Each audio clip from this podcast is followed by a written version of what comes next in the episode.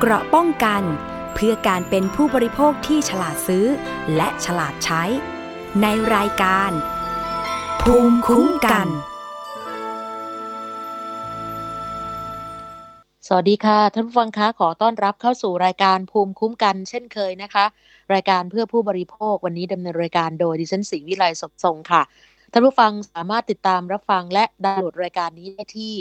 www.thaipbspodcast.com แอปพลิเคชัน Thai PBS Podcast iOS Google Podcast SoundCloud Spotify แล้วก็เพจด้วยนะคะ facebook.com/thaipbspodcast รวมถึงสวัสดีท่านผู้ฟังที่ติดตามผ่านสถานีวิทยุชุมชนที่เชื่อมโยงสัญญาณไปทั่วประเทศนะคะ พร้อมๆกับสถานีวิทยุในเครืออาร์ดิโอวิทยาลัยอาชีวศึกษาทั้ง 142 สถานีนะคะ ที่ติดตาม รายการนี้อยู่นะคะ วันนี้ก็เป็นอีกหนึ่งวันนะคะ ที่หลายคนติดตามมาในช่วงหลายวันนะคะ กับการที่มีการประกาศสำหรับผู้ใช้ทางด่วนค่ะ วันนี้ 15 ธันวาคมก็จ่ายเงินเพิ่มนะคะ เพราะว่ามีการปรับขึ้นค่าผ่านทางพิเศษสายสีรัฐวงแหวนรอบนอก กรุงเทพมหานครนะคะซึ่ง การทางพิเศษแห่งประเทศไทย ยืนยันนะคะว่า นี่เป็นการปรับขึ้นทุกๆ 5 ปี ตามสัญญาสัมปทานที่มีการได้ทำเอาไว้นะคะก็หมายความว่ามีการทำสัญญาสัมปทานเอาไว้ตั้งแต่แรกเริ่มเดิมทีแล้วนะคะ เพราะฉะนั้นทางด่วนบริษัททางด่วนและรถไฟฟ้ากรุงเทพจำกัดมหาชนหรือว่า BEM ที่จะมีการปรับขึ้นค่าผ่านทางพิเศษ สายสีรัฐวงแหวนรอบนอก กรุงเทพมหานครจตุจักรตลิ่งชันระยะทาง 16.7 กิโลเมตร ก็จะเพิ่มขึ้นมาอีก 15 บาทสำหรับรถสี่ล้อ ก็คือจะปรับจาก 50 บาทเป็น 65 บาท ส่วนรถ 6 ล้อถึง 10 ล้อ ปรับขึ้น 25 บาท จากปกติ 80 ก็จะขึ้นเป็น 105 บาท และรถมากกว่า 10 ล้อ จะปรับขึ้น 35 บาท จากเดิม 115 บาท ก็จะเป็น 150 บาทแล้วนะคะ นี่คือสำหรับในส่วนของออการปรับอัตราค่าผ่านทางครั้งนี้ ที่บอกว่าเป็นการปรับขึ้นทุกๆ 5 ปี ซึ่งครบกำหนดวันที่ 15 ธันวาคม 2564 นะคะท่านผู้ว่าการการทางพิเศษแห่งประเทศไทย คุณสุรเชษ เหล่าพูนสุขบอกว่าก็ต้องทำตามสัญญาสัมปทาน มิเช่นนั้นอาจจะถูกฟ้องร้องได้ ซึ่งทางกระทรวงคมนาคมเองก็เห็นใจความเดือดร้อนของผู้บริโภคของประชาชนนะคะ จึงให้ทาง BEM เปิดจำหน่ายคูปองในราคาค่าผ่านทางเดิม ตั้งแต่วันที่ 1 ธันวาคมที่ผ่านมา ไปจนถึง 30 พฤศจิกายน 2565 ซึ่งประชาชนก็สามารถใช้คูปองเพื่อจ่ายค่าทางด่วนในราคาเดิมได้อยู่ ตั้งแต่วันที่ 15 ธันวาคมนี้ ไปจนถึง 15 ธันวาคม ปี 2565 เป็นระยะเวลาหนึ่งปีนะคะนี่คือวิธีการแก้ไขปัญหานะคะสำหรับในเรื่องของเอเกี่ยวกับการออกแคมเปญช่วยประชาชน นะแต่ว่าในส่วนของเอกชนก็บอกว่ายังไงก็ตามก็ก็ต้องขึ้นตามสัญญาสัมปทาน เพราะว่าเป็นการเสนอปรับค่าผ่านทางโครงการนี้นะคะเป็นไปตามเงื่อนไขที่กำหนดเอาไว้ว่าจะปรับค่าผ่านทางด่วนกันทุกๆ5ปี นับจากเปิดโครงการสำหรับทางด่วนพิเศษสีรัฐวงแหวนรอบนอกกรุงเทพมหานครเนี่ยนะคะ มีการเปิดโครงการเมื่อวันที่ 15 ธันวาคม 2559 ตามร่างประกาศกระทรวงคมนาคมกำหนดอัตราค่าผ่านทางในโครงการเอาไว้อย่างที่บอกไปเมื่อสักครู่ ทีนี้ทางบอร์ดของการทางพิเศษแห่งประเทศไทย ก็มีข้อห่วงใยจากสถานการณ์โควิด -19 แล้วก็ภาวะทางเศรษฐกิจที่จะส่งผลกระทบต่อประชาชนก็เลยมีข้อสั่งการ ให้การทางพิเศษไปดำเนินการหารือกับเอกชนคู่สัญญา เพื่อร่วมกันหามาตรการช่วยเหลือ และบรรเทาความเดือดร้อนของประชาชน เช่น อาจจะชะลอการปรับขึ้นค่าผ่านทางไปก่อนไหม หรือจัดทำแคมเปญทางการตลาด อย่างกรณีของเมืองโทเวที่มีการปรับขึ้นค่าปรับขึ้นค่าผ่านทาง ซึ่งก็มีได้ได้การแคมเปญเป็นคูปอง เพื่อลดภาระผู้ใช้ทาง นะคะแล้วก็ในส่วนของโครงการนี้ก็ทำเช่นเดียวกันนะคะก็ได้ข้อสรุปไปเป็นที่เรียบร้อยแล้ว ก็สรุปแล้วก็คือไม่มีการชะลอนะคะยังไงก็ต้องขึ้นตามสัญญาที่มีการประกาศเอาไว้ก่อนหน้านี้นะคะจริงๆแล้วเนี่ยการทางพิเศษแห่งประเทศไทยบอกว่าเคยคุยกับทาง BEM ไปแล้ว นะคะ ก่อนหน้านั้นสักประมาณเดือนตุลาคมที่ผ่านมาณขณะนั้นเนี่ยทางการทางพิเศษก็เสนอเรื่องเกี่ยวกับนี่แหละค่ะแคมเปญอะไรต่างๆ นานาที่จะช่วยเหลือผู้บริโภค หรือว่าผู้ใช้ทางด่วนณขณะนั้นเนี่ยก็อาจจะยังคิดแคมเปญไม่ทันนะคะ แต่ว่าเมื่อมาถึงวันนี้จริง ๆ ก็เห็นบอกว่าเนี่ยค่ะ ก็จะมีการขายเป็นคูปองที่จะใช้ได้ไปจนถึงปีหน้าหนึ่งปีเต็มนะคะ ทางบริษัท BM เองก็ก็บอกว่าเขาเนี่ยได้รับผลกระทบจากโควิดเหมือนกัน เนื่องจากว่า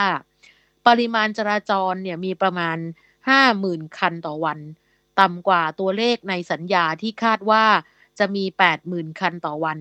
ซึ่งก่อนหน้านั้น BEM ก็มีหนังสือถึงการทางพิเศษแห่งประเทศไทย สงวนสิทธิ์ในการปรับค่าผ่านทางตามสัญญา และขอรับการเยียวยา เนื่องจากว่า รายได้หายไปเกือบ 50%เป็นเรื่องที่เอกชนต้องแบกรับอยู่ ซึ่งยอมรับว่าอาจทำให้การการเจรจานั้นในตอนแรกก็ก็ยากนะคะ แต่ว่าก็มีการคุยกันนะคะ จนสุดท้ายก็มาถึงวันที่ 15 ธันวาคมนะคะ โครงการทางด่วนสายสีรัฐวงแหวนรอบนอก เป็นโครงการที่เอกชนลงทุนร้อยเปอร์เซ็นต์นะคะ อายุสัมปทาน 30 ปี มีกำหนดปรับ อัตราค่าผ่านทางทุกทุก5ปี ในอัตราคงที่ ซึ่งหนักใจแต่ไม่มากนัก เพราะว่าเรื่องนี้เป็นการปฏิบัติตามสัญญา แล้วก็เอกชนเองก็ได้รับความเดือดร้อนทางผู้ว่าการทางเองบอกว่าคงจะต้องมีการหารือกันต่อไปในในอนาคตนะคะว่าจะมีวิธีการหรือว่ารูปแบบร่วมกันยังไงนะคะ แต่ว่าก่อนหน้านั้นเนี่ย ทางการทางพิเศษเขาก็มีการประชาสัมพันธ์ข้อมูล ให้ประชาชนได้รับทราบในการปรับขึ้นค่าผ่านทางว่า นั่นเป็นการปฏิบัติตามเงื่อนไขสัญญา โดยพยายามดำเนินการอย่างเต็มที่แล้ว เพื่อให้ประชาชนได้รับผลกระทบน้อยที่สุดนะคะ เพราะว่าในการปรับค่าผ่านทางที่ผ่านมาในอดีตเนี่ยมีบทเรียนมหาศาลเลยก็ว่าได้ ซึ่งกรณีที่ไม่ได้มีการตกลงร่วมกันทั้งสองฝ่ายก็สุดท้ายทำให้เกิดการฟ้องร้องเป็นค่าโง่ขึ้นมานะคะเพราะว่าก่อนหน้านั้นเนี่ยไม่มีการได้พูดคุยกันนะคะ แต่ว่าครั้งนี้เนี่ยมีการได้คุยกัน แล้วก็สุดท้ายก็มาถึงวันนี้นะคะ มาถึงวันนี้เป็นที่เรียบร้อยแล้ว นะคะ ก็คือยังไงก็ต้องขึ้นนะคะ เพราะว่าขึ้นไปเป็นที่เรียบร้อยแล้วนะคะ อีกเรื่องหนึ่งนะคะ ยังอยู่ที่เรื่องของคมนาคมสักหน่อย เพราะว่าหลายท่านก็ติดตามอยู่นะคะ เกี่ยวกับเรื่องของอหัวลำโพงนะคะ เอ๊จะมีความเดือดร้อนกันไหมหรือยังไงนะคะสำหรับคนที่เคยใช้งานสถานีรถไฟหัวลำโพงนะคะ ล่าสุดการรถไฟแห่งประเทศไทยได้ เปิดเวทีรับฟังความคิดเห็นแล้วนะคะ ในหัวข้อ อนาคตสถานีหัวลำโพง ประวัติศาสตร์ คู่การพัฒนา ก็ปรากฏว่ามีผู้ร่วมเสวนาที่มาจากหลายภาคส่วน ไม่ว่าจะเป็นผู้แทนจากกระทรวงคมนาคม การรถไฟแห่งประเทศไทย นักวิชาการ ภาคประชาสังคมนะคะ ซึ่งการประชุมคณะกรรมการเตรียมการเปิดให้บริการและบริหารโครงการระบบ รถไฟชานเมืองสายสีแดง กับสถานีกลางบางซื่อที่มีรัฐมนตรีว่าการกระทรวงคมนาคมเป็นประธานเนี่ยนะคะเขามีการประชุมมีการคุยกันมาทั้งหมด 7 ครั้งเเห็นทางรองปลัดกระทรวงคมนาคมคุณสรพงษ์ภัยทูลพงศ์บอกว่าการประชุมทั้งหมด 7 ครั้งนี้ ไม่เคยมีการประชุมครั้งไหนที่รัฐมนตรีว่าการกระทรวงคมนาคมสั่งให้ปิด รถไฟหัวลำโพง ขณะที่การศึกษาทุกแนวทางในการเดินรถรวมถึงกรณีปิดการเดินรถที่หัวลำโพง ซึ่งพบว่ามีประชาชนนั้นได้รับผลกระทบประมาณหมื่นกว่าคน ดังนั้นจึงจะไม่ทำในสิ่งที่ประชาชนเดือดร้อน ทั้งหมดนั้นเป็นการลดบทบาทของศูนย์กลางระบบ รางจากสถานีหัวลำโพง มาที่สถานีกลางบางซื่อ เพื่อให้การจัดการบริหารการเดินรถ ที่มีประสิทธิภาพมากยิ่งขึ้น ซึ่งสถานีกลางบางซื่อนั้นต่อไปจะเชื่อมโยงกับรถไฟสามสาย และมีการปรับเส้นทางรถเมล์เพื่อให้เชื่อมกับสถานีรถไฟฟ้าสายสีแดงทั้ง 13 สถานี ก็อยู่ที่ประมาณ 80 เส้นทาง โดยวิ่งเข้าสถานีกลางบางซื่อ 15 เส้นทาง เพื่อทำให้การเดินทางนั้นเชื่อมต่ออย่างไร้รอยต่อนะคะ ทางคณะกรรมการเขาก็เตรียมจะเปิดสถานีกลางบางซื่อกับสายสีแดงที่มีการตั้งคณะอนุกรรมการเอาไว้ 5 ชุด เพื่อจะเตรียมเปิดให้บริการในด้านต่างๆ เพื่อบูรณาการในการเปลี่ยนผ่าน ต้องไม่ทำให้ผู้บริโภค ผู้ใช้รถประชาชนเดือดร้อนสำหรับรถไฟชานเมืองนั้นก็มีความสำคัญนะคะเเพื่อเป็นการไม่ให้กระทบต่อประชาชนที่ประชุมในครั้งนั้นเนี่ยก็มีมติ ที่ยังคงการเดินรถไฟชานเมืองเอาไว้ ก็คือรถไฟชานเมืองทั้งหมดที่จะเข้าสู่สถานีหัวลำโพง ยังคง 22 ขบวนไว้ก่อนนะคะ เพราะฉะนั้นช่วงรอบหลายเดือนที่ผ่านมาเนี่ยก็จะมีข่าวเกี่ยวกับเรื่องของการทุบหัวลำโพง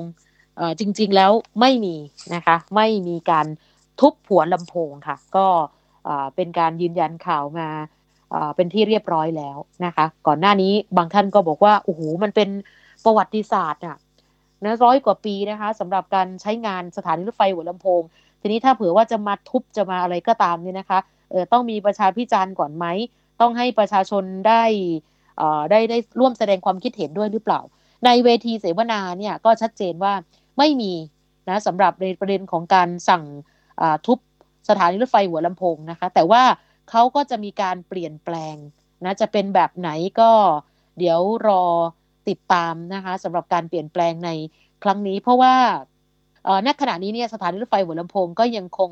มีการใช้งานตามปกติอยู่นะคะ รถไฟ 22 ขบวนที่จะวิ่งเข้าหัวลำโพง ส่วนใหญ่ที่เป็นรถไฟชานเมืองเนี่ยมีผู้โดยสารที่ได้รับผลกระทบประมาณ 7,000 เที่ยวต่อคนต่อวัน อันนี้ไปกลับก็คิดเป็น 0.018%เมื่อเทียบกับจำนวนผู้เดินทางในกรุงเทพมหานคร ทั้งหมดประมาณ 34 ล้านเที่ยวเที่ยวต่อคนต่อวัน ซึ่งหลังเกิดสถานการณ์โควิด -19 ตอนนี้ก็เหลือประมาณ 20 ล้านเที่ยวต่อคน แต่ว่ากระทรวงคมนาคมก็ยืนยันว่ายังแคร์อยู่นะ ถึงแม้ว่าจะเหลืออผู้ใช้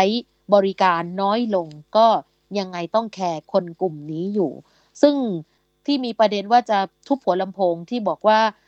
มีการยืนยันแล้วว่าไม่จริง เพราะว่ายังคงมีรถไฟวิ่งเข้าอยู่ แต่ว่าการลดบทบาทนั้นเนี่ย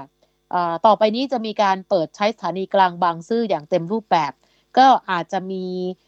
การลดบทบาทของสถานีรถไฟหัวลำโพงลง ก็คือมีรถเข้าสถานีนี้ไม่มากเหมือนเมื่อก่อนนะคะ ปัจจุบันนี้ ยังเข้าอยู่นะคะ รวมทั้งชานเมือง 22 ขบวนด้วยนี่นะคะ เป็น 118 ขบวน ตั้งแต่วันที่ 23 ธันวาคม 2564 จะปรับเหลือ 22 ขบวน ก็จะแบ่งแบ่งเป็นสายเหนือสายตะวันออกเฉียงเหนือหรือสายอีสาน 6 ขบวน สายใต้ 2 ขบวน และสายตะวันออก 14 ขบวน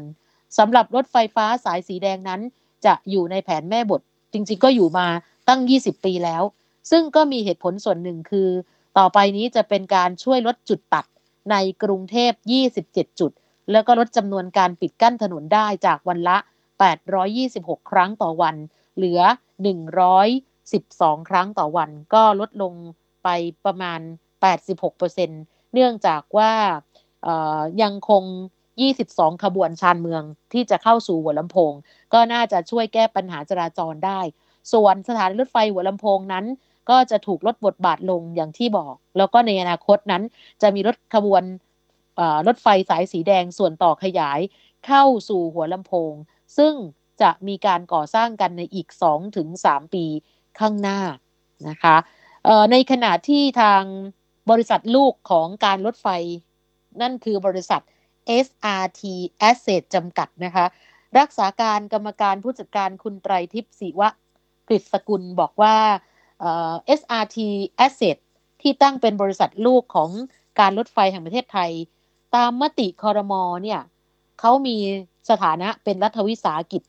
ซึ่งการรถไฟแห่งประเทศไทยถือหุ้นอยู่ร้อยเปอร์เซ็นมีหน้าที่บริหารทรัพย์สิน รถไฟในส่วนของที่ดิน ตอนนี้แนวคิดในการพัฒนาพื้นที่สถานีในรูปแบบ TOD โดยเน้นเป็นพื้นที่สีเขียว มีโครงสร้างพื้นฐาน แล้วก็พัฒนาผสมผสานหรือว่า Mixed Use เน้นการเดินเท้าและใช้พลังงานสะอาด แล้วก็เป็นพื้นที่สีเขียวสำหรับการพัฒนาสถานีหัวลำโพงก็จะมีความพิเศษหน่อย เพราะว่าจุดนี้เป็นพื้นที่ประวัติศาสตร์ และจะไม่มีการรื้อหรือว่าทุบสถานีแต่อย่างใดอย่างที่ท่านรองปลัดกระทรวงคมนาคมบอกนะคะ แต่ว่าอาจจะมีการลดบทบาทลงปรับเปลี่ยนการใช้พื้นที่ 120 ไร่เนี่ยให้เป็นประโยชน์มากที่สุด ซึ่งก็มีสถาปัตยกรรม 5 จุดที่ยังไงต้องอนุรักษ์เอาไว้นะคะ เพราะฉะนั้นท่านผู้ฟังที่โอ้ไปถ่ายรูปกันมาแล้วนะ บางคนบอกว่าจะเก็บไว้เป็นที่ระลึก เพราะว่ามีข่าวว่าเขาจะทุบเขาจะเปลี่ยนแปลงเขาจะนู่นนี่นั่น จริง ๆ ไม่มีการทุบนะคะ ทีนี้คนที่ไปถ่ายรูปก็ตอนนี้ก็ได้ถ่ายรูปมาเป็นที่ระลึกแล้ว เพราะว่า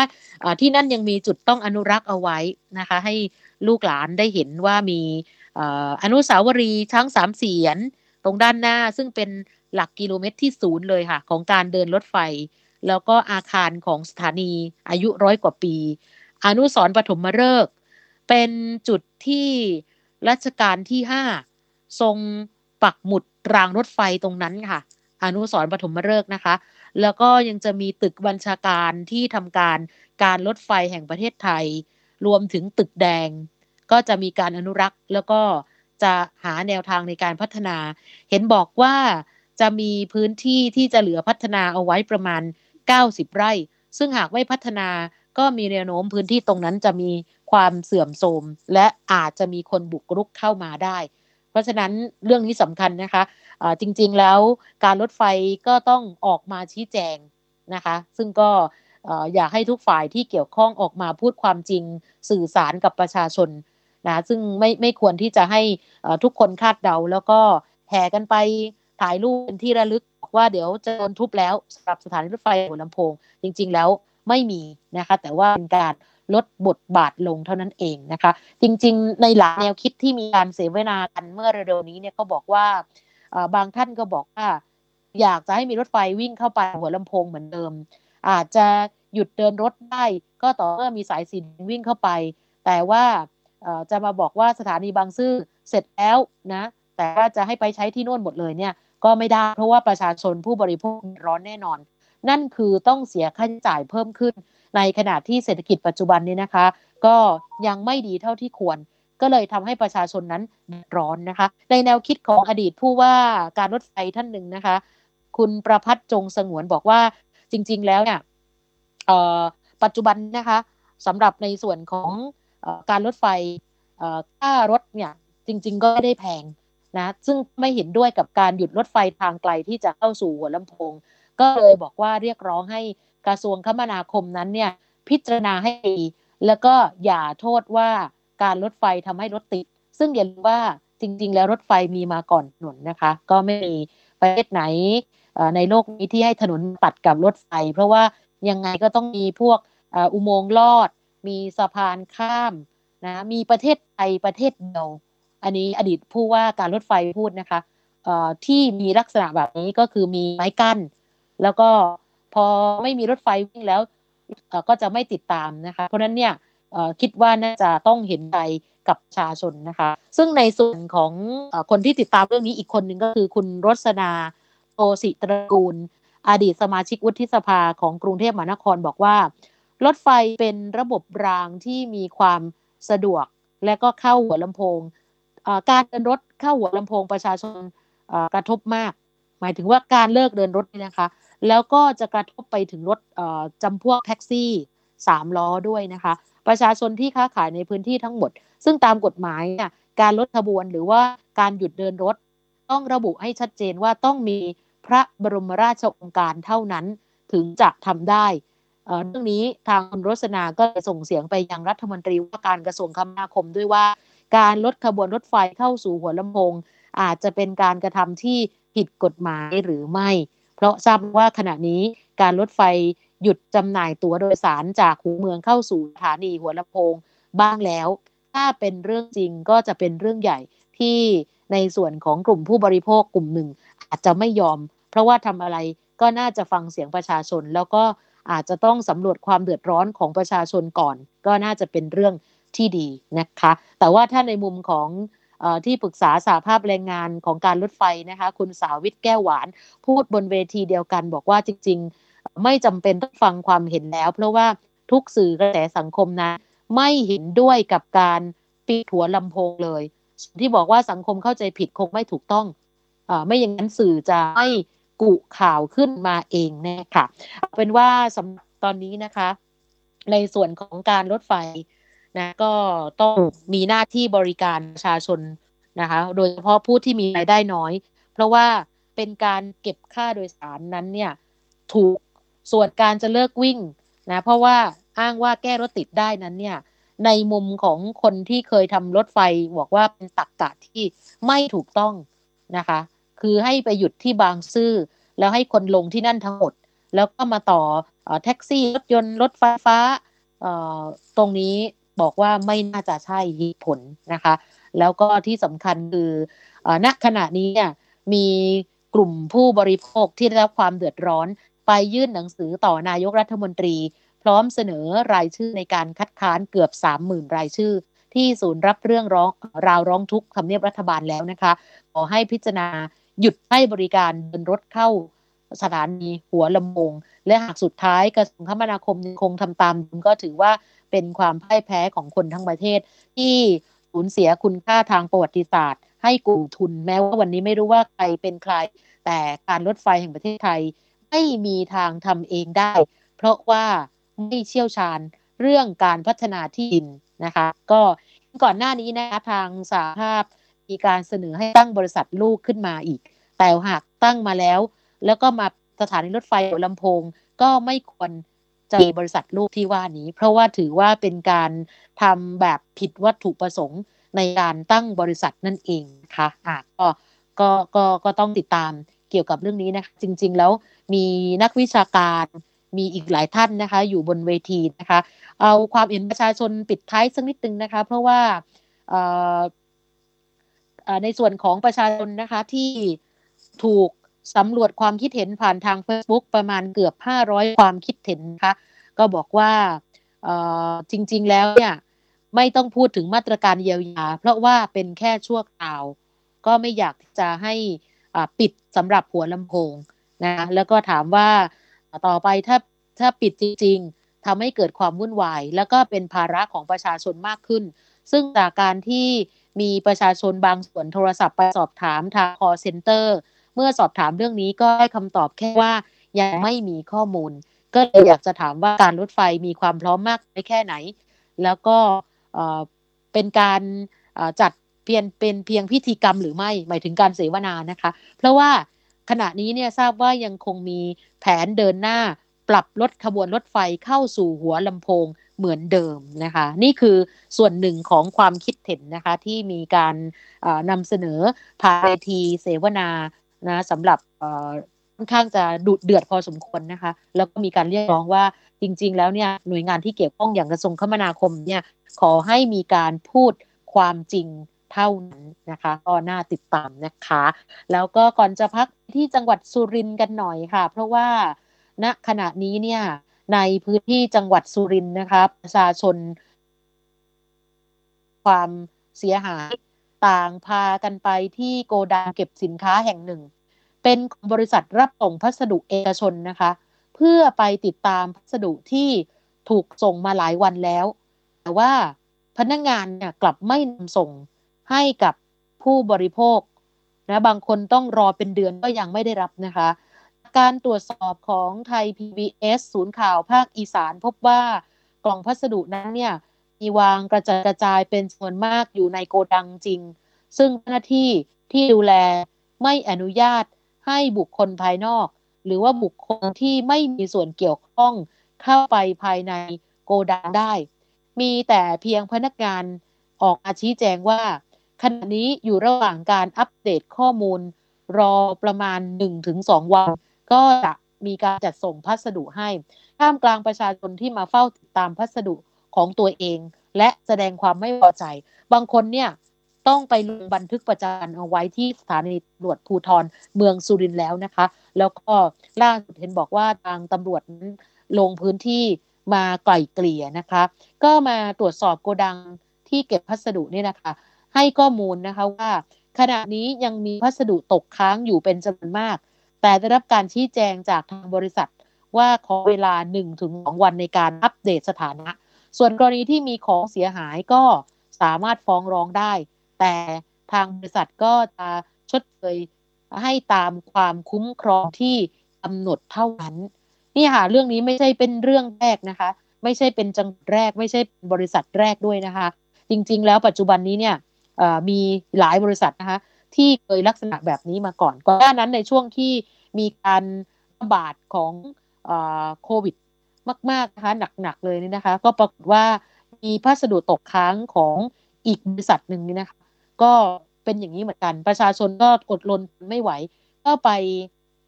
ตามหาเมื่อทราบว่าโกดังตั้งอยู่ที่ไหนอย่างไรเนี่ยค่ะซึ่งก็ณขณะนี้เนี่ยมีความเดือดร้อนของผู้ บริโภคของผู้ใช้บริการนะคะซึ่งก็ยังไม่ทราบว่าในส่วนของบริษัทที่ว่านี้นี่นะคะออกมาชี้แจงไรนะมีชี้แจงแค่ว่าจะทยอยจัดส่งให้อาจจะต้องรอหน่อยประมาณนี้นะคะ ก็ขณะนี้เนี่ยไม่ทราบเหตุผลนะคะว่าเป็นอย่างไร แต่ว่าก่อนหน้านี้นะคะ ถ้ามีอีกบริษัทหนึ่งเนี่ยถ้าไม่ใช่บริษัทเดียวกัน บริษัทนี้บอกว่าไม่มีพนักงานส่งของลาออกหมดนะเป็นโกดังที่ อยู่ในภาคอีสานเช่นกันนะคะ แล้วก็มีการประกาศใน Facebook ว่าพัสดุของใครตกค้างแนะนำให้ไปหาเองดีที่สุด เพราะว่าถ้ารอไม่รู้จะถึงเมื่อไหร่พนักงานจะส่งให้เมื่อไหร่ก็ไม่ทราบ มีอยู่ท่านหนึ่งไปโพสต์บอกว่าของตัวเธอเองตกค้างสองกล่อง ก็ไปหามาเจอหนึ่งกล่อง ขาดอีกหนึ่งก็ยังหาไม่พบ มีคนไปตามพัสดุของตัวเองกันหลายคนเยอะมากค่ะ ก็ น่าจะเป็นเอ่อเป็นเป็นอะไรที่น่าน่าเป็นห่วงนะ ถ้าเป็นลักษณะแบบนี้นะคะ นี่ถือว่าเป็นน่าเป็นห่วงอย่างยิ่งนะในสังคมออนไลน์มีการแชร์คลิปลักษณะแบบนี้นะคะ ในเรื่องของการส่งพัสดุแล้วก็ไม่ถึงปลายทางก็คือไปอยู่ที่โกดังคัดแยก แล้วณขณะนี้เนี่ยยังไม่ถึงมือของผู้บริโภคหรือประชาชนที่รออยู่ ก็รอติดตามนะคะว่าบริษัทที่ว่านี้เนี่ยจะออกมาให้ความคิดเห็นอย่างไร แล้วก็ ผู้สื่อข่าวจะต้องไปตามเรื่องนี้ให้นะคะสำหรับผู้ที่มีหน้าที่ส่วนเกี่ยวข้องนี่นะคะ ว่าจะมีการแก้ไขปัญหานี้อย่างไรนะเกี่ยวกับเรื่องนี้ค่ะ เราจะพักกันสักครู่นะคะเดี๋ยวกลับมาในช่วงหน้ากันต่อค่ะ เกราะป้องกัน เพื่อการเป็นผู้บริโภคที่ฉลาดซื้อ และฉลาดใช้ ในรายการ ภูมิคุ้มกัน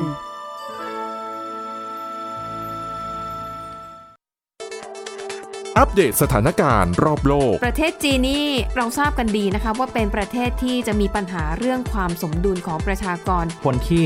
ได้รับความสนใจจากวิกฤตในครั้งนี้ก็คือนายกรัฐมนตรีนิวซีแลนด์ เรื่องราวสีสันจากต่างแดน ก็มีช่อง YouTube เป็นของตัวเองใช้ชื่อว่าครัวคุณยาย รายชื่อของคุณหมอพยาบาล แล้วก็นักวิทยาศาสตร์จำนวนไม่น้อยอยู่ในรายชื่อผู้ทรงอิทธิพลนะ รัฐบาลของไต้หวันเนี่ยกำลังพิจารณา เพื่อเปิดการท่องเที่ยวครั้งใหม่ หน้าต่างโลก โดยทีมข่าวต่างประเทศไทย PBS ทุกวันจันทร์ถึงศุกร์ 12นาฬิกา ทางไทย PBS Radio มากกว่าด้วยเวลาข่าวที่มากขึ้น จะพัดพาเอาฝุ่นออกไปได้ครับ มากกว่าให้คุณทันในทุกสถานการณ์ ตามที่กฎหมายดังกล่าวกำหนดเอาไว้ มากกว่ากับเนื้อหาเที่ยงตรงรอบด้านนำมาใช้ในคดีเมาแล้วขับ มากกว่า ในทุกทางออกของสังคม ป้องกันไม่ให้ปัญหาเกิดขึ้น มากกว่ากับข่าวรอบวันในทุกมิติ เครนก่อสร้างเกิดอุบัติเหตุขึ้น มากกว่าด้วยการวิเคราะห์ที่ตรงจุด ความพยายามของภาครัฐที่จะแก้ปัญหา และมากกว่ากับทีมข่าวมืออาชีพ ข่าวไทย PBS ให้คุณได้มากกว่า เกราะป้องกัน เพื่อการเป็นผู้บริโภคที่ฉลาดซื้อ และฉลาดใช้ ในรายการ ภูมิคุ้มกัน กลับมาอีกช่วงหนึ่งของรายการนะคะ ภูมิคุ้มกันของเราค่ะ ยังมีเรื่องราวต่างๆ ที่อยากให้ท่านผู้ฟังได้ติดตามนะคะ เกี่ยวกับเรื่องของกรณีเรื่องของนี่นะคะพัสดุค้างเรื่องของการเดินรถนะคะ เพราะว่าปัจจุบันนี้เนี่ยนะคะ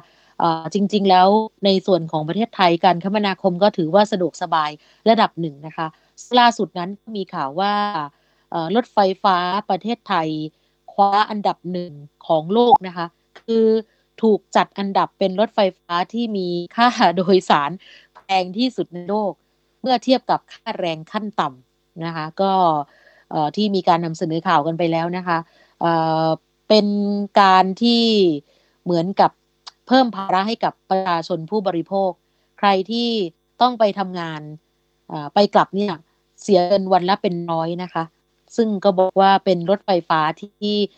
น่าจะแพงที่สุดในโลกนะคะแล้วล่าสุดนั้นเนี่ยมีข้อมูลจริง ๆนะคะว่าเป็นลักษณะแบบนี้เมื่อมีการเปรียบเทียบกับในต่างประเทศทั่วโลกนะคะ แล้วก็ที่สำคัญก็คือว่าจริง ๆ แล้วเนี่ยปัญหาที่แท้จริงมันเกิดจากอะไร อันนี้นะคะก็ต้องไปติดตามนะคะ แล้วก็หลายคนบอกว่า ค่าบริการแพงก็ต้องไปดูต้นทุนนะคะ เพราะว่าสักครู่ที่เสนอไปตอนต้นนี้นะคะ บางทีบริษัทเอกชนนั้นเนี่ยเขาลงทุนร้อยเปอร์เซ็นต์นะอย่างเช่นในส่วนของทางด่วนอย่างเงี้ยซึ่งก็มีการทำสัญญากันว่าจะมีการปรับราคาขึ้นทุกๆปีบ้างเจ็ดปีบ้างสิบปีบ้างนะคะก็ต้องไปดูที่ต้นเหตุกันนะคะ สมมุติว่ารถไฟฟ้าทั้ง BTS แล้วก็ MRT ที่จะมีการ ลดค่าโดยสารลงมา ถ้าจะเหลือแค่สูงสุดอาจจะเป็น 30 บาทต่อสาย ถามว่าจะแก้ปัญหาได้หรือไม่ อันนี้ก็ต้องมีการไปศึกษาคุณให้รอบคอบนะคะ แต่ว่ามีคนเห็นแย้งเหมือนกัน เพราะว่าระบบไฟฟ้านั้นเนี่ยจริงๆไม่ได้เป็นโครงข่ายเดียวกัน ยิ่งขณะนี้กำลังมีสาย สีต่างๆนะคะ ไม่ว่าจะเป็นสายสีเหลืองกำลังจะเสร็จแล้ว สายสีชมพูก็กำลังจะเปิดใช้งานในปีหน้า หรือแม้แต่สายสีส้ม แล้วก็อีกหลาย ๆ สีที่จะเสร็จนี่นะคะ ก็จะมีการแยกกันเก็บค่าโดยสารในแต่ละสาย เพราะฉะนั้นสิ่งที่มีคนออกมาติงก็คือว่า ต้องมีการรณรงค์ว่าต่อไปนี้น่ะต้องทำให้เป็นโครงข่ายเดียวกันได้ไหมสำหรับในเรื่องของการจ่ายค่าโดยสาร เพราะนั้นเนี่ยก็จะมีการจ่ายกันแบบซ้ำซ้อน เพราะว่ายกตัวอย่างรถไฟฟ้าในต่างประเทศนะคะ มีถ้าเยกตัวอย่างในจีนนะที่เมืองกวางโจเนี่ยมีรถไฟฟ้า 14 สาย ผู้โดยสารสามารถเดินทางข้ามสายได้อย่างสะดวกสบาย แล้วก็ค่าโดยสารของเขาเนี่ยอยู่แค่ประมาณ 10 ถึง 70 บาทเท่านั้นนะคะ ก็รอติดตามนะคะ เรื่องนี้เนี่ยจะมีการแก้ไขปัญหากันอย่างไรนะ ในบางประเทศนะคะ สำหรับในเมืองที่เขาจเจริญอยู่เมืองเดียวเนี่ยรถไฟฟ้าถึงจะผูกขาดได้นะคะเพราะนั้นเนี่ยก็รอติดตามในบ้านเรานะว่าจะมีการแก้ไขปัญหาเรื่องนี้ได้หรือไม่อย่างไรนะคะทางมูลนิธิผู้บริโภคก็ติดตามเรื่องนี้กันอยู่อย่างใกล้ชิดนะคะ ช่วงนี้เราจะไปช่วงคิดก่อนเชื่อกันนะคะ กับอาจารย์ดรแก้วกังสดานอัมภัยนักพิษวิทยา วันนี้อาจารย์จะพูดถึงอาหารชนิดหนึ่งนะคะที่เราชอบกินกันมากเลยนะคะ นั่นคือาต้องโกกินแล้วอันตรายจริงหรือไม่ค่ะ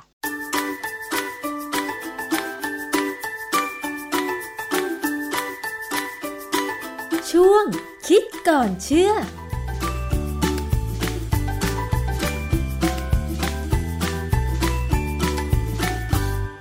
พบกันในช่วงคิดก่อนเชื่อกับดรแก้วกังสดานนภัยนักพิษวิทยากับดิฉันชนาทิพไพรพงศ์นะคะ คุณผู้ฟัง พูดถึงเรื่องของอาหารการกินค่ะ เมนูหนึ่งที่ดิฉันได้ยินคนพูดบ่อยๆ ว่าเช้าเช้ามาเนี่ยจะต้องกิน นั่นก็คือปลาท่องโกน้ำเต้าหู้นะคะ แล้วยิ่งมีกระแสในสื่อสังคมออนไลน์ ที่มีการโพสต์เกี่ยวกับการไปซื้อปลาท่องโกของสายการบินหนึ่งนะคะที่ ให้เชฟของสายการบินเนี่ยออกมาทอดปลาท่องโกขาย แล้วคนก็บอกต่อๆกันมาว่ามันอร่อยมากนะคะทำให้หลายคนเนี่ยต้องไปต่อคิวซื้อตั้งแต่ตีสามตีสี่ทำให้ดิฉันคิดว่า เอ๊ะ มันจะอร่อยขนาดไหนกันเชียว แล้วถ้าเกิดว่าใครชอบมากๆ เนี่ย แล้วกินปลาท่องโกบ่อยๆ เนี่ย มันจะได้รับสารอาหารอะไร อย่างหนึ่งที่คิดไว้ก็คือว่าปลาท่องโกทอดในน้ำมัน ซึ่งแต่ก่อนนั้นเนี่ยนะคะก็มักจะมีการรณรงค์ว่าปลาท่องโกเนี่ยไม่ควรจะทอดในน้ำมันทอดซ้ำซึ่งมันจะมีไขมันทรานส์ใช่ไหมคะคุณผู้ฟัง เพราะฉะนั้นวันนี้เราจะมาถามอาจารย์แก้วกันค่ะว่า การกินปลาท่องโกถึงแม้ว่าจะอร่อยมากมายเนี่ยนะคะ มันจะอันตรายหรือไม่ อาจารย์คะอันตรายไหมคะ กินปลาท่องโกมากๆเนี่ยค่ะ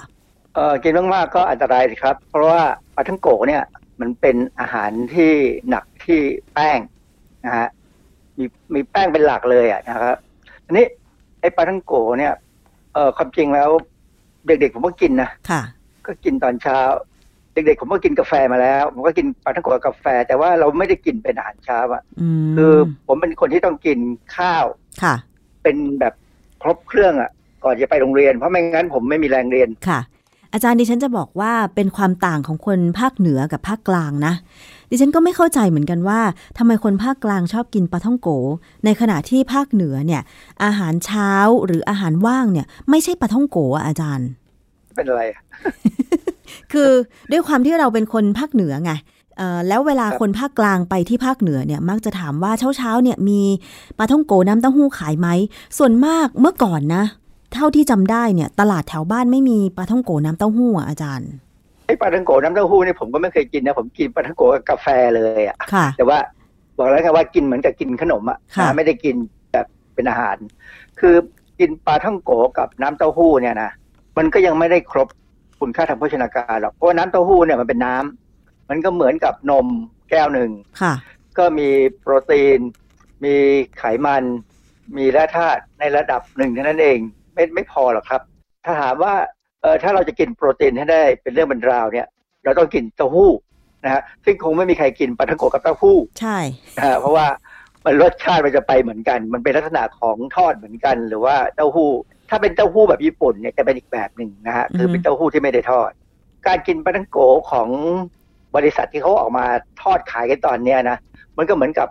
เป็นเป็นแฟชั่นอะอือฮึมันก็เหมือนกับเมื่อก่อนนี้มันมีขนมปังอะไรนะ ที่มันเป็นขนมปังกาแฟอะที่ขายที่สยามสแควร์นะฮะอ๋อโอ้โหคน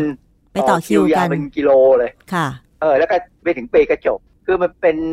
แฟชั่นแป๊บๆนะฮะแต่ว่าปาท่องโก๋เนี่ยความจริงมีมานานแล้ว ใช่นะฮะมีมานานสมัยผมเด็กๆเนี่ยไอ้ปาท่องโก๋ที่เอ่อปาท่องโก๋ที่ผมกินเนี่ย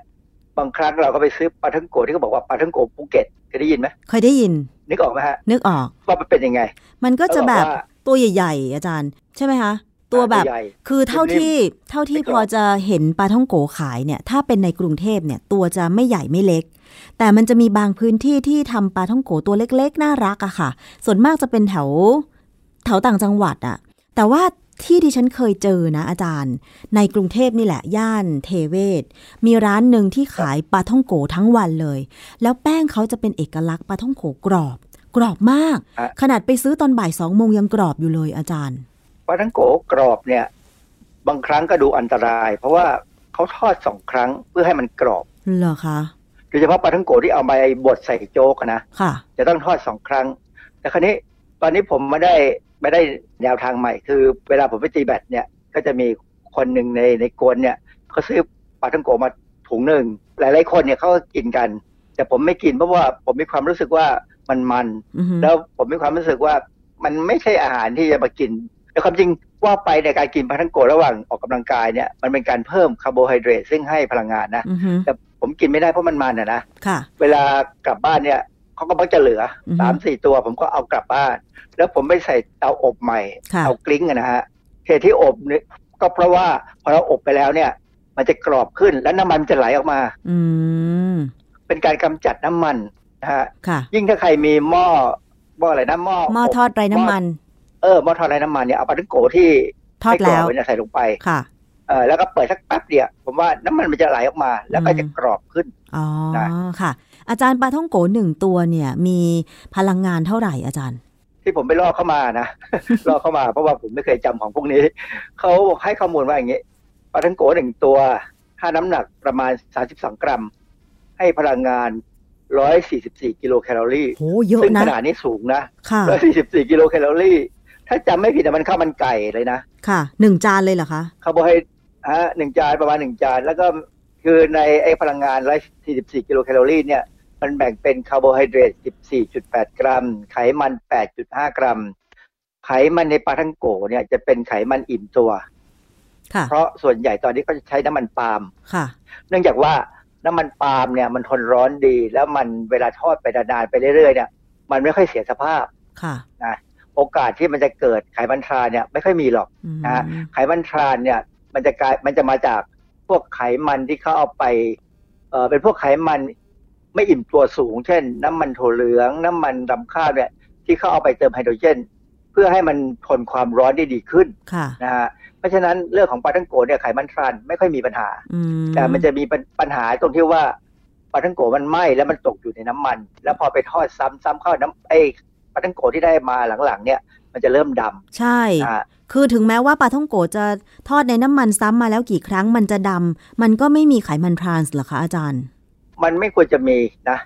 ตามทฤษฎีเนี่ยถ้ามันเป็นน้ำมันปาล์มเนี่ยมันจะอิ่มตัว อิ่มตัวได้จะทน แต่ว่าเวลาทอดไปเรื่อยๆเนี่ยไอ้ความมันมีโอกาสจะไหม้อะนะแป้งที่มันไหม้เนี่ยจะหลุดมาอยู่ในน้ำมันค่ะนะฮะเพราะฉะนั้นต่อให้ไม่ต้องใช้ซ้ำหรอก ถ้าทอดเช้าไปถึงเย็นโดยใช้กระทะเดียวเนี่ย พอเย็นบ่ายๆเนี่ยมันก็จะเริ่มดำแล้วค่ะนะฮะถ้าเป็นอย่างของที่เขาทำบะหมี่นะบะหมี่กึ่งสำเร็จรูปเนี่ย เวลาทอดเนี่ย เขาจะทอดไปพอถึงจุดหนึ่งเขาน้ำมันเนี่ยเขาจะเอาไปกรองเขามีวิธีกรองค่ะโดยโดยที่เป็นการเอาสีดำออก แล้วก็น้ำมันก็ยังคงสภาพอยู่ได้ แล้วเขาก็จะเติมน้ำมันเพิ่มไปเรื่อยๆค่ะนะไอ้ก็มีวิธีการของเขาทางทางอุตสาหกรรมนะฮะทีนี่ปลาทังโกเนี่ยหนึ่งตัวก็ให้โปรตีนแค่ 1.4 กรัม ซึ่งซึ่งไม่ไม่พอหรอกครับนะฮะอันนี้ที่สำคัญที่น่าสนใจคือ คนก็ไปกินปลาทังโกกับน้ำเต้าหู้ค่ะนะฮะ ซึ่งความจริงแล้วเนี่ยถ้ากินปลาทังโกน้ำเต้าหู้เนี่ยผมขอให้เพิ่มกินผลไม้ไปด้วยแล้วกันอะกินกล้วยกินส้มกินมะละกอค่ะ แล้วตอนบ่ายไปเพิ่มโปรตีนหน่อยนะฮะตอนเย็นเพิ่มผักค่ะอีกด้วยก็ดีนะฮะอาจารย์แต่ดิฉันเห็นบางคนนะ กินโจ๊กใส่ปลาท่องโกอย่างเงี้ย ส่วนมากจะเป็นแบบวิธีการกินของคนภาคกลางอย่างเงี้ย ก็แสดงว่าโจ๊กมันก็มีข้าวมีแป้งอยู่แล้วปลาท่องโกก็มีแป้งกับน้ำมันอยู่แล้ว มันก็ได้แป้งกับแป้งสิอาจารย์ มันอร่อยดี เพราะว่าอะไรเพราะว่าโจ๊กเนี่ยมันเป็นเป็นเป็นแป้งที่ย่อยง่ายมาก เวลาเข้าไปในปากแล้วเนี่ย มันจะถูกย่อยด้วยน้ำน้ำย่อยน้ำตาลนะคืออะไมเลสในปากเนี่ยมันจะย่อยให้แป้งเนี่ยเป็นน้ำตาลแล้วออกหวานหวานค่ะๆนะฮะแล้วปลาทังโกก็มันมันอือฮึๆเลยก็อร่อยดี ผมผมก็ชอบกินนะแต่แต่ถ้ากินปัจจุบันเนี่ยผมจะกิน โจ๊กใส่ปลาทังโกที่มีหมูหมูสับด้วยอืมนะฮะแล้วก็มีผักชีต้นหอมโรยเยอะๆอะไรเงี้ยเพิ่มค่ะผักหน่อยนะเพราะฉะนั้นถ้าถ้าถ้ากินน่ะไม่มีปัญหาแต่ขอให้พยายามนึกให้นึกภาพให้ออกว่า เราควรจะกินยังไง ให้ได้ครบห้าหมู่ค่ะทีนี้ปลาทังโกที่เขากินปัจจุบันนี้ก็มักจะจิ้มนมข้นหวาน หรือว่าอาจจะไปจิ้มสังขยาอะไรก็ตามเนี่ย มันหวานนะการความหวานจากอาหารเนี่ย มันจะไปกระตุ้นการผลิตอินซูลินนะฮะ ทำให้เรามีอาการดื้ออินซูลิน คือค่ะพอดื้ออินซูลินนั้นไปแล้วเนี่ยก็อาจจะตามมาด้วยเบาหวานชนิดที่สองซึ่งอันนี้คนไทยเป็นเยอะมากนะฮะอาจารย์มันดื้ออินซูลินได้ยังไงคะคืออินซูลินผลิตออกมาเยอะมากๆแล้วเนี่ยอินซูลินกลับไม่ทำงานเท่าที่ควรนะฮะมันคือมันไม่นำน้ำตาลที่อยู่ในเลือดเนี่ยเข้าไปในเซลล์ต่างทำไมมักลับปล่อยให้น้ำตาลเนี่ยลอยอยู่ในเลือด ทำไมอะคะ คือ มันเป็นกระบวนการที่ร่างกายทำตัวอย่างนั้นอะแทนที่มันจะดีอะใช่ไหมคะ เพราะว่าแต่ที่อินซูลินอินซูลินมีมาเยอะๆเลยใช่ไหมใช่คือยิ่งมีเยอะเท่าไหร่ก็น่าจะยิ่งดีอาจารย์ คือตับอ่อนเนี่ย พอมันผลิตอินซูลินมากขึ้นมากขึ้น ถึงจุดหนึ่ง จะหยุดค่ะ มันจะเบื่อตัวเอง คือร่างกายเนี่ยทำอะไรมากๆ มันก็เบื่อนะมันก็หยุดเหมือนกันนะอ่าฮะมันก็คล้าย ๆ กับว่าอุทธรณ์นะว่า อะไรทำไมทำต้องทำให้เราทำงานมากอย่างนี้อ่าฮะทุกอวัยวะจะเป็นอย่างนั้น ไม่ว่าเราสังเกตดูเวลาเราเดินเดินนานๆเนี่ยค่ะ เท้าเรามันจะเหมือนไม่อยากเดินนะใช่เพราะฉะนั้นอวัยวะข้างในก็เหมือนกัน คือการผลิตอินซูลินออกมามากเกินผิดปกติเนี่ย ถึงจุดหนึ่งจะหยุดค่ะมันมีกระบวนการที่ในร่างกายเราเนี่ย ทุกอย่างเนี่ยมันจะคอยเช็คตลอดเวลาว่าเกินไปไหมถ้าเกินไปต้องหยุด เหมือนอย่างคนที่เหนื่อยมากๆเนี่ยถึงจุดหนึ่งเป็นลมสลบนิ่งไปเลยเงียบ นั่นเป็นการที่ร่างกายเนี่ยหยุดตัวเองให้กลับมาปรับปรุงก่อนจะตายซะก่อน อ๋อ ค่ะ อันนี้มันก็มีข่าวอันหนึ่งเนี่ยผมไปดูในหนังสือพิมพ์เขาบอกมีนักเรียน ปวช โรงเรียนหนึ่งเนี่ยเขาก็บอกว่าเขาทำปลาทั้งโกเสริมบรอกโคลีอืมซึ่งตอนแรกผมดูหัวข้อข่าวเนี่ยผมดีใจนะ เออดีปลาทั้งโกเสริมบรอกโคลีคือผมเคยคิดจะทำวิจัยแบบนี้เหมือนกัน แต่ว่าไม่มีโอกาสนะนะ ปรากฏว่าเขาเป็นการเอาบรอกโคลีนะ นะมาหั่น แล้วไปต้มไปไมโครเวฟนะแล้วก็ต้มให้มันสุกเติมน้ำเปล่าแล้วก็ปั่น คือเขากรองเอาน้ำบรอกโคลีออกมา คือน้ำเขียวๆออกมา น้ำที่มีกลิ่นบรอกโคลีเท่านั้นเองไม่ใช่บรอกโคลีทั้งต้นนะใช่ไหมแล้วก็คะเอามาทำเป็นปลาทังโกค่ะเอ่อมันก็สิ่งที่ได้ออกมาก็คือกลิ่นบรอกโคลีกับคลอโรฟิลล์ที่เสียสภาพแล้ว คือคลอโรฟิลล์เนี่ยโดนความร้อนเนี่ยเสียสภาพนะฮะเพ ราะฉะนั้นเวลาเรากินผักเนี่ย ถ้าอยากได้คลอโรฟิลล์เพื่อไปจับสารพิษเนี่ย ต้องกินผักสดค่ะ แต่ว่าถ้าเรากินผัดหรือกินผักที่เอาไปต้มไปลวกแล้วเนี่ยเราก็ได้สารตัวอื่น ซึ่งมันเปลี่ยนมาจากคลอโรฟิลล์ซึ่งมันก็มี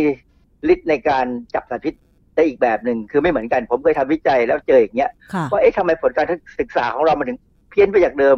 ไปนั่งดูอ๋อคลอโรฟิลล์เนี่ยนะมันโดนความร้อนเนี่ย มันเสียสภาพค่ะเปลี่ยนมันเปลี่ยนเป็นตัวอื่นนะฮะก็เลยจะให้ให้เข้าใจว่ากินผักลวกผักต้มได้ แต่ยังไงก็ต้องมีผักสดบ้างก็ยังดีค่ะก็ต้องให้สะอาดหน่อยอืมนะคราวนี้มีอีกข้อมูลหนึ่งค่ะผมผมสนใจอันนี้มากเลยเขาอุตส่าห์พยายามทำนะเขาบอกว่าผู้หญิงอายุ 35 ปี น้ำหนัก 66 น้ำหนัก 65 กิโลกรัม สูง 170เซนติเมตรเนี่ยนะถ้ากินปลาทั้งโก 32 กรัมหนึ่งตัว จะได้พลังงาน อันนี้เขาบอกว่าเป็น138นะค่ะอันนี้อีกอันหนึ่งเขาบอก114 138แคลอรี่เนี่ยถ้าเราจะกำจัดพลังงานนี้ออกไปเลยเนี่ย เพื่อไม่ให้มันถูกกับไปสร้างเป็นไขมันเนี่ยต้องเดิน50นาทีค่ะหรือวิ่ง22นาทีค่ะว่ายน้ำ16นาที ปั่นจักรยาน30นาที โอ้โหแค่ปลาท่องโกตัวเดียวเนี่ยนะคะแค่ปลาทังโกตัวเดียวแต่ความจริงมันไม่ถึงอย่างนั้นหรอกนะฮะมันไม่อันนี้มันเขาคำนวณแบบเต็มที่ให้มันเวอร์หน่อยนะฮะถ้าเรากินปลาทังโกหนึ่งตัวเนี่ย ผมแนะนำง่ายๆแล้วก็ตัดข้าวออกไปสักสองช้อนสามช้อนก็แล้วกัน ค่ะ กินข้าวให้น้อยลง ผมจะเป็นอย่างนี้ประประจำวันไหนที่ผมต้องเอาปลาทังโกที่เหลือจากสนามแบดมากินเป็นอาหารกลางวันที่บ้านเนี่ยนะผมจะตักข้าวให้น้อยลงค่ะ ตัวละประมาณหนึ่งช้อนคำนวณว่าแป้งพอๆกันคืออันนี้เขาเรียกอาหารแลกอาหารอาหารแลกเปลี่ยนทางฝ่ายโภชนาการเนี่ยเขาใช้คำว่าเป็นอาหารแลกเปลี่ยนหรือ food exchange อะไรก็ตามเนี่ยนะค่ะคือเราควรจะต้องรู้ว่า ถ้าเราอยาก กินกินคองแครงกะทิเนี่ยนะผมผมชอบมากเลยนะค่ะคองแครงกะทิเนี่ยแต่มันเป็นอาหารที่พลังงานสูงอือฮึผมจะลดข้าวทันทีเพื่อจะขอกินมันอ๋อ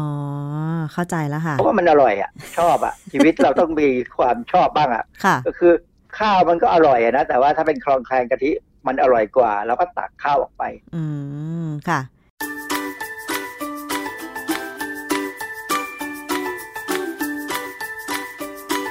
ช่วง คิดก่อนเชื่อ